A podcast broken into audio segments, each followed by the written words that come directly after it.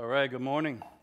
Welcome to another week of our being scattered together. Thanks again so much for gathering in this way today. I pray it's a blessing and an encouragement to you wherever you're gathered uh, this morning. Uh, let's leap into this. We're going to do what we do each Sunday. We're going to look at a passage from God's Word. We'll talk about what it means, why it matters, and what we should do about it.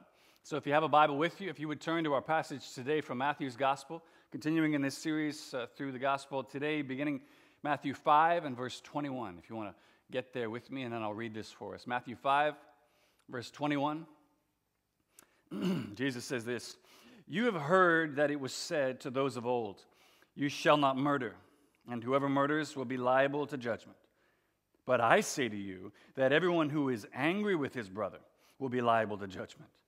Whoever insults or says raka to his brother will be liable to the council, and whoever says you fool will be liable to the hell of fire. So, if you're offering your gift at the altar and there remember that your brother has something against you, leave your gift there before the altar and go.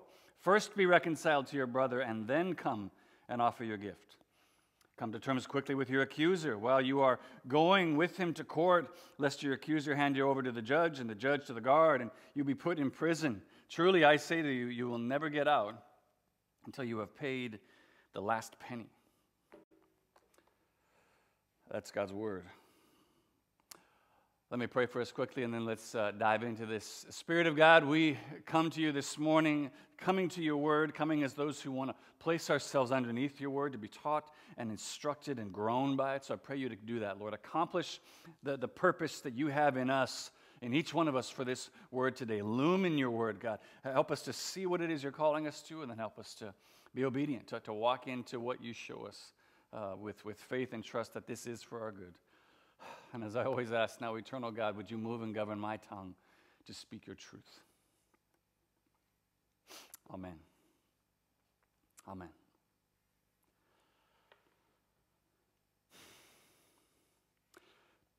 Don't make me angry.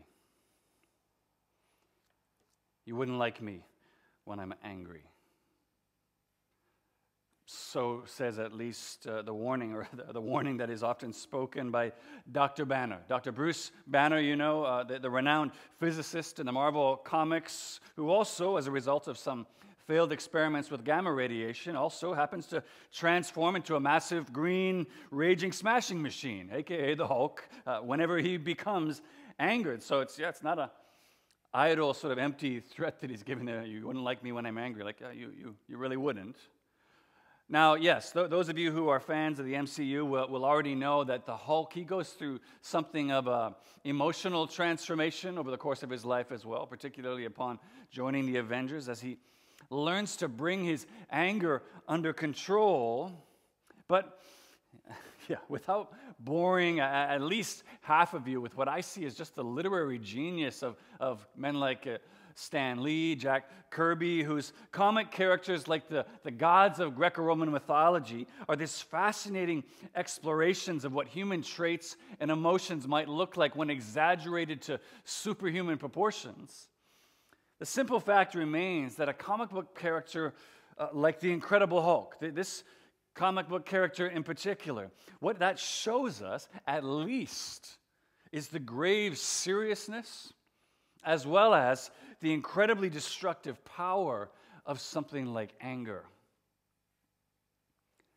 And, and I think that, that that's, that's one of those realities, like, like the gravely serious, ang- anger is gravely serious, has this destructive power. That's something that, it's a reality that we know, but, but we don't really know, you know? Or, or, or, or just that we forget again and again until the next time, like Dr. Banner, we wake up standing in the wreckage of our angry words or our actions or, or both, wondering how it is we could have ever done something so hurtful and destructive. But as we come to our passage today from Matthew's gospel, it seems that anger is something that Jesus wants to address in his kingdom citizens as well. If you, if you look again at our passage there, actually equating the destructive effects of anger with murder. So, now, now uh, we'll see as we dig into this that, that, that, Jesus has a very specific kind of anger in mind. Okay, he's not just referring to all anger in general, very specific kind. But, but something I think is just so great, so, so helpful about the way Jesus tackles this subject of, of anger in our lives is that he deals with it in this really holistic, really, really kind of both sides of the coin kind of way, dealing both with the anger we feel when we've been wronged by others, as well as the anger we cause when it's others who have been wronged by us. He, he, deals with, with both of those. And so, actually, that's how I want to divide up our time in this passage in that same holistic, both sides of the coin kind of way, looking at the danger of anger in us and then the urgency of anger in others. Just those two things today the danger of anger in us and the urgency of anger in others. Okay, so, so if you closed your Bibles, your Bible app, whatever it is you're using this morning, would you open it again with me to this passage, Matthew 5, beginning of verse 21? Follow along with me as we look at the way that Jesus addresses a subject that, that has touched and, and will undoubtedly continue to touch all of our lives, namely the problem of anger and its destructive power. That, that Jesus actually, as we see here, came to bring fulfillment. He, he came to bring freedom from for all who put their trust in his law fulfilling work on our behalf. Okay, so let's take a look first of all at the danger of anger in us. The danger of anger in us. so, as I said a moment ago, Jesus has this very specific kind of anger in mind when he warns his kingdom citizens about the destructive power of anger. Again, this is not for a moment Jesus saying, hey, listen, if you want to be a citizen in my kingdom, you can no longer be angry anymore. Nobody's allowed to be angry in my kingdom. This is just a happy kingdom. No, that's, that's, not, that's not it at all. But before we define the kind of anger that Jesus has in mind, I think it's really important that we just quickly review just a couple things from what we looked at last week. Uh, as Jesus says, uh, uh what he says in verses 17 through 20, the passage we looked at last week, has relevance actually now for everything else Jesus says in chapter 5, including uh, what we have in our passage today. So, particularly if you weren't with us last week, Jesus again has concluded this opening section of his Sermon on the Mount, the Beatitudes, and now he's moving into this new section, beginning at verse 17, spanning through the chapter 5. And the whole focus, again, of this new section of teaching is all about how citizens in Jesus' kingdom are to relate to the law of Moses as well as to the teaching of the Old Testament in general now that they've entered into an eternal committed relationship with Him. Uh, we talked about a number of important things from that passage last week, but as it relates to now these six specific examples that Jesus gives from the law and the prophets uh, of what that relationship looks like, I think the most important thing to keep in mind over these next weeks as we look at each of those examples is what Jesus says in verse 17. Just quickly look with me there again. Remember, Jesus says, Do not think that I have come to abolish the law or the prophets. I have not come to abolish them, but to fulfill them. Okay, so which is important for, for two reasons. First of all, because it helps us to understand that now, each time Jesus references one of these examples from the law and the prophets and says, You have heard it was said to the people of old, but, but I say to you, we can know that in no way does that mean Jesus is dismissing, disregarding, trying to like wipe the hard drive clean of any of these Old Testament scriptures, he, but rather he's trying to bring them to their intended fulfillment, right? Because he's not, he's not trying to abolish them, but fulfill them. But secondly, what it also, it's, it's important to remember this because although, yes, Jesus is absolutely revealing an infinitely more impossible demands of the law in his teaching here, we got to remember, having already fulfilled the law and the prophets on our behalf, what we can know that our striving to be obedient to God is still now in no way our trying to earn our acceptance with Him, but on the basis of and in the celebration of the fact that in Jesus we already are fully accepted by God. So that's why that's so important to hold in our minds as we come to these different parts of the law and the prophets that Jesus is looking at. But as we come now to this first example from the Mosaic Law that we see at the beginning of our passage, verse 21, we, we see a combination actually, both of the law itself. You shall not murder was the sixth commandment of the Ten Commandments given in Exodus 20.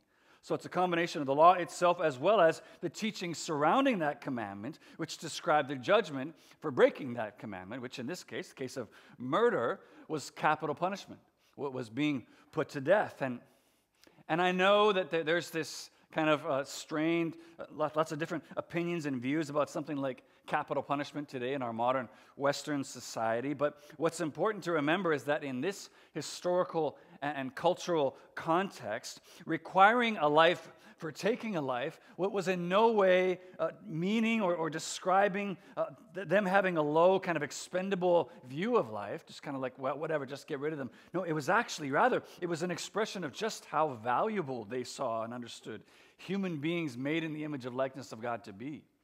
That, that's what capital punishment for them was in the case of murder. It was an expression of just how valuable they saw human life to be. But this is a teaching from the law like, yeah, don't murder people.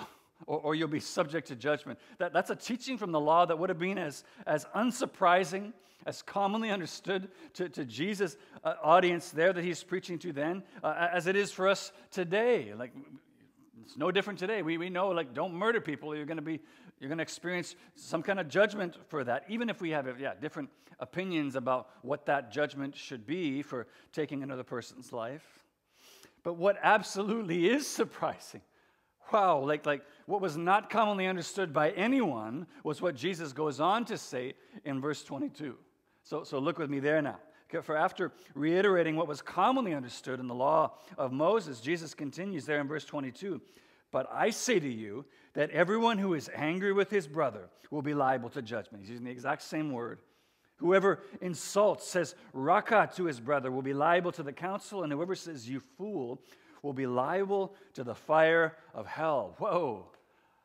Wow, okay, so, so all of a sudden, like the outrage and the confusion that, that Jesus' audience would have experienced as he said this spans 2,000 years of church history to this moment here. And we experience the exact same outrage and confusion ourselves at hearing that. Uh, like our, our inner defense attorney just like jumps out of his seat, just shouting, Objection, Your Honor, no! How on earth can, can Jesus say this? How, how can we be expected to equate being angry with someone, just insulting them, with murder? How, how can we even balance those things in the scale? How can Jesus even suggest that those two things are worthy of equal judgment before God? I'm sure it was the exact same reaction in Jesus' day when he said this. But now, now, now, this is where understanding what Jesus means by anger is so, so important. For, for think about it, even on a surface level, we, we see, read through the Bible, you see God getting angry all the time. Uh, in the New Testament, we see Jesus and, and the apostles in different places calling people foolish. Like, like they're doing these things that Jesus says are liable to judgment. So, so what's going on? Like, well, there's got to be more to the story, right? And the deeper meaning comes actually when we understand both what the intent behind those terms, raka and, and foolish, were, as well as when we come to learn the specific terms Jesus is using for anger in this passage. All of a sudden, it's going to make, I hope, it makes way more sense. So, very quickly, first of all, raka. This is a word, apparently, an Aramaic word that's very difficult to translate, which basically just means empty. So, so it's basically mean like you're saying to someone, you empty, you, you, you nothing. And then fool or moros, from, from which we get the English word moron, is degrading someone's intelligence, uh, uh, the, degrading their mental equality with yourself, which, which, as Tim Keller says in his work on this passage, to, to call someone you nothing is not so much an insult as it is an attitude.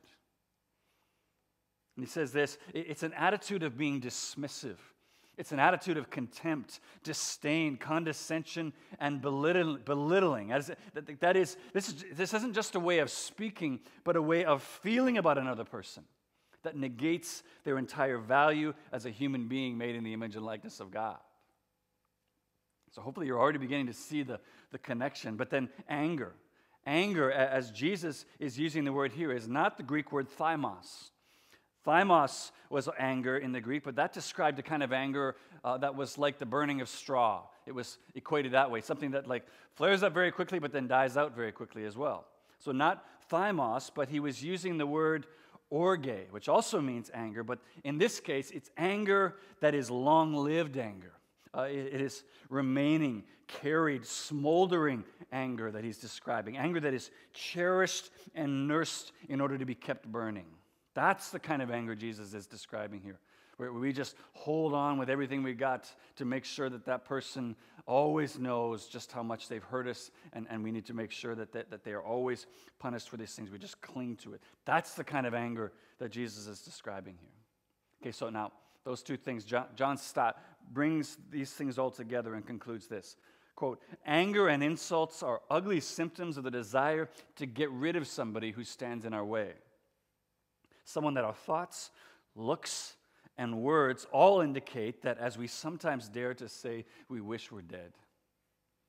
Such an evil wish, according to Jesus, is a breach of the sixth commandment and renders the guilty person liable to the very penalties to which the murderer exposes himself, not literally in a human court, for, for what court could charge, charge a man with anger, but before the bar of God. End quote. So, okay, do, do you see it now?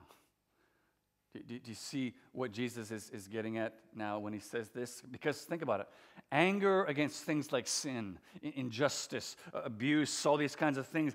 That kind of anger is good and right. That, that reflects the heart of God when we're angry at those things, and we should feel anger at them. In fact, to, to not be angry at those things would probably indicate, indicate like a larger problem. But, but smoldering anger, cherished anger, that we nurse and feed in order to keep alive is, is this destructive force in our hearts that Jesus says leads us to feel and act towards others in ways that makes us just as liable to judgment as if we had murdered them.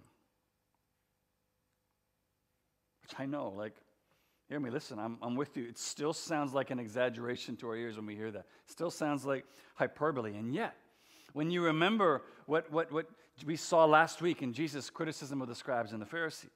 True righteousness, according to Jesus, is not just doing righteous actions and not doing unrighteous actions, but why it is we do those things. Like, like, like what's going on at a heart level.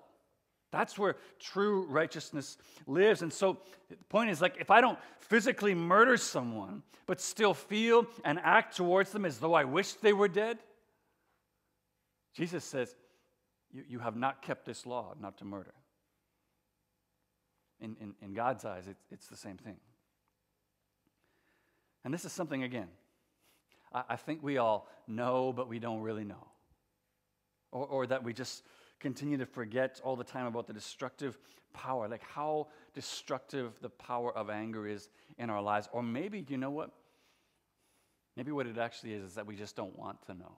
We don't like this. We take offense to what Jesus says here because we know it, what he's saying is right and we don't like to have it exposed. We, we want to minimize our anger, just be like, okay, no, no, no, anger is not good. We shouldn't be angry.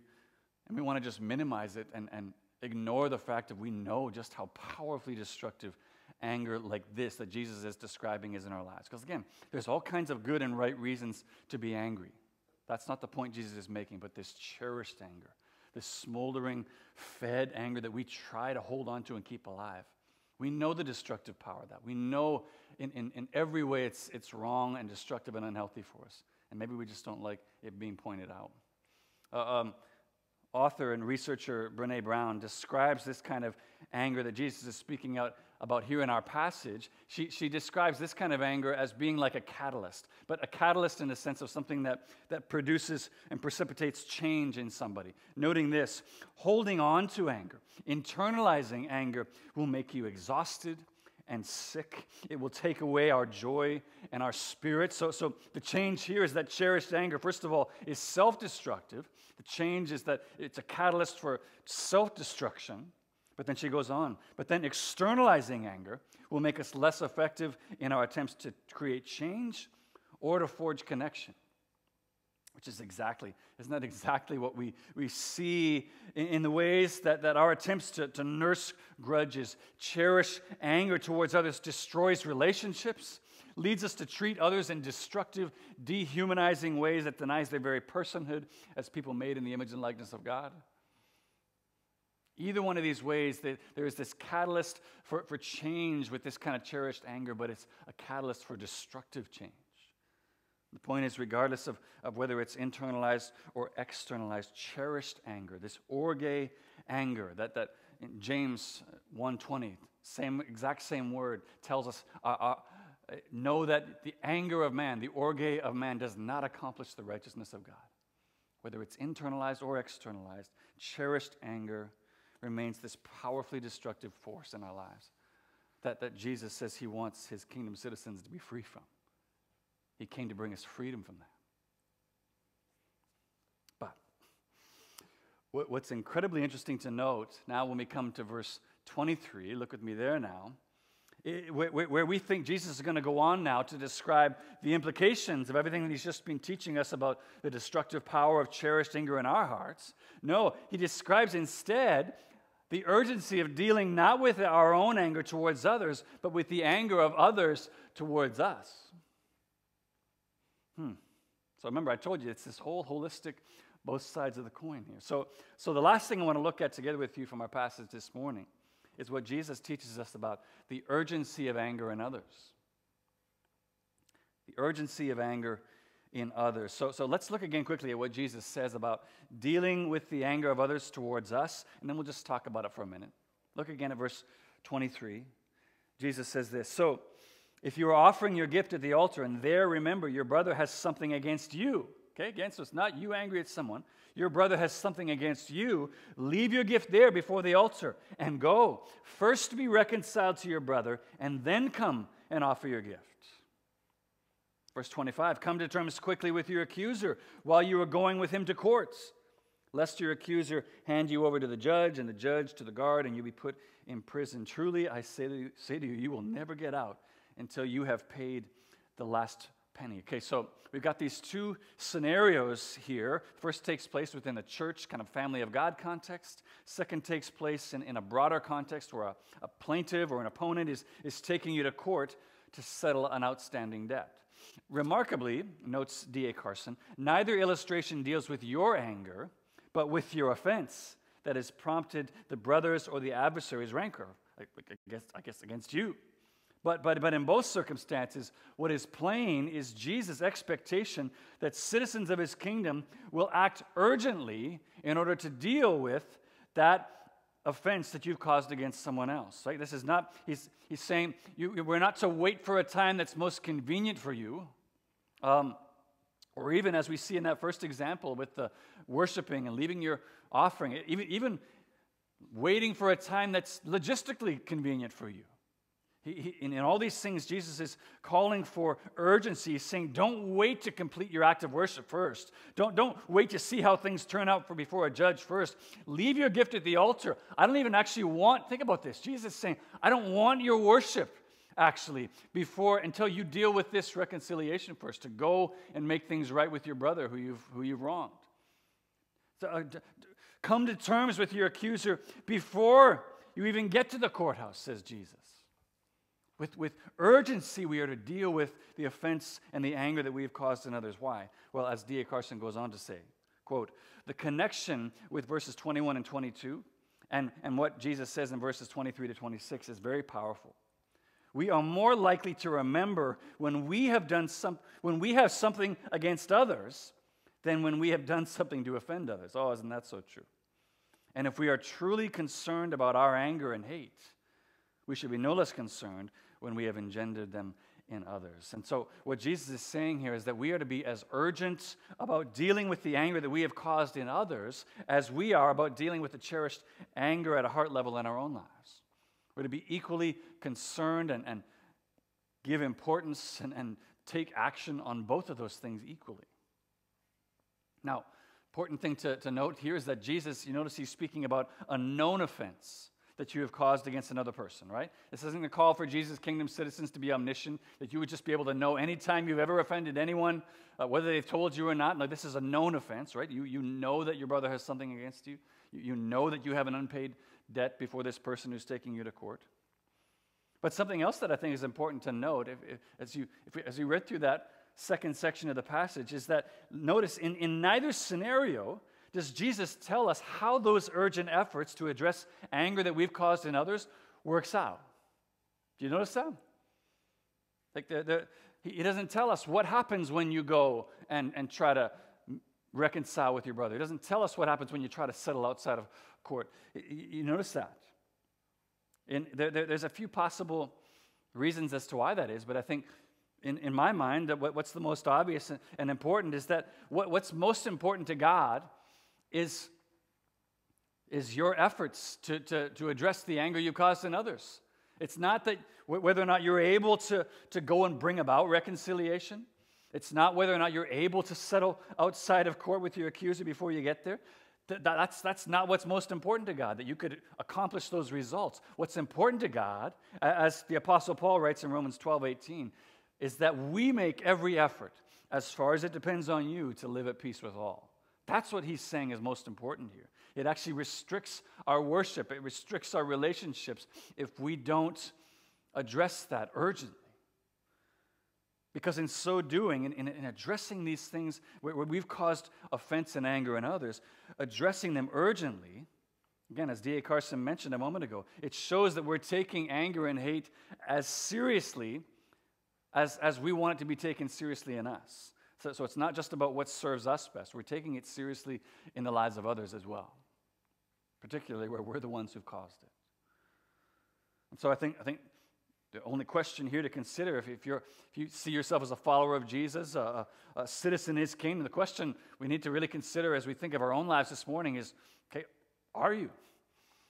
Are you doing this? Are, are you making every effort, as far as it depends on you, to deal not just with the destructive power uh, of, of anger in your own life, but with the anger that you have caused in the lives of others? Are you dealing with that urgently and, and presently, not, not just putting it off and waiting? Again, the point is not that you're able to just bring about reconciliation by sheer force of will, just like you know, you need to reconcile with me. Uh, again, re- reconciliation is something that we know takes effort on both sides in order to be accomplished. And that can't always happen. In fact, sometimes it doesn't happen. Sometimes we're not able to bring about peace, although we've made every effort ourselves. But uh, honestly, I just I think Carson is right here when, when, when he, he says that, that, that we don't give nearly the amount of attention and focus to anger and offense that we've caused in others that we give when others have caused anger and offense in us. We just don't give, we don't nearly balance those things the same way. People who have offended us way more important than if we've done something to someone else to cause anger in them. When, when we're the ones who've caused offense, when we're the ones who've caused anger, we, we'll either seek to spiritualize away our responsibility to seek reconciliation with another brother or sister, uh, as though like our worship is a higher priority than, than dealing with the anger and offense we've caused in them. Or, or maybe just reasoning as fellow citizens in the kingdom, well, they should just forgive us. God's forgiven them, they should just forgive me. So, so I, I need to do my worship here. Don't, don't bother me with this. Or, I don't know, it's like we can develop this kind of wait and see attitude towards other people that we've caused offense and anger and ignoring the clear urgency Jesus gives his kingdom citizens here to, to, to, settling our debts before we stand before a judge who has to force us to pay what we owe. Don't, don't do that, says Jesus. As citizens of my kingdom, don't wait for some judge to have to force you to make right, to settle a debt which you owe, you know that you owe. Don't do that. And I don't know who, who it is that might be coming to mind this morning as we're talking about this. Making right anger and offense that you've caused in someone else. But uh, as you think about your own life this morning and where you're at this morning, I wonder if you'd consider any debts of repentance or reconciliation that you know that you owe someone else this morning. Maybe ask the Holy Spirit to just bring that, that person or those people to mind. If, you're really having a struggle to, and you're kind of in doubt of, of whether or not that's the case, ask the Spirit to reveal to you. And then, as God reveals those things to us, or as we know that we have those debts to yet be paid, let's take Jesus seriously. Let's take Jesus seriously and what he's calling us to live out as citizens in his kingdom and have the same concern for helping bring about freedom from the destructive power of anger in others as we do for experiencing that same freedom in our own lives. Let's have the same concern for both, equally concerned and urgent about dealing with both of those things, that we could both experience that freedom. Because freedom, yeah, freedom, I believe, is exactly why Jesus is telling us this this morning. It's, it's because he desires your freedom and my freedom. That's why he's telling us this. I think that's actually Jesus' intent in each of these six examples that he expands on the deeper intention behind the law and the prophets that he came to fulfill. It's our freedom that he's desiring when he tells us this. This isn't about Jesus trying to make following God feel even harder and more impossible. Nor is it about Jesus trying to just invalidate your hurt, tell you to just get over it. No. It's because Jesus knows that the law of God is not only to restrain evil, but also to show us how it is God designed life to work best before sin's curse came in and broke and messed up everything. And now that he's fulfilled the law and the prophets on our behalf, Jesus reveals their fuller understanding of what it means to obey the law of God because he has freed us now to walk into that fullness, to walk into that fullness of life as God intended it for us and according to his design for us.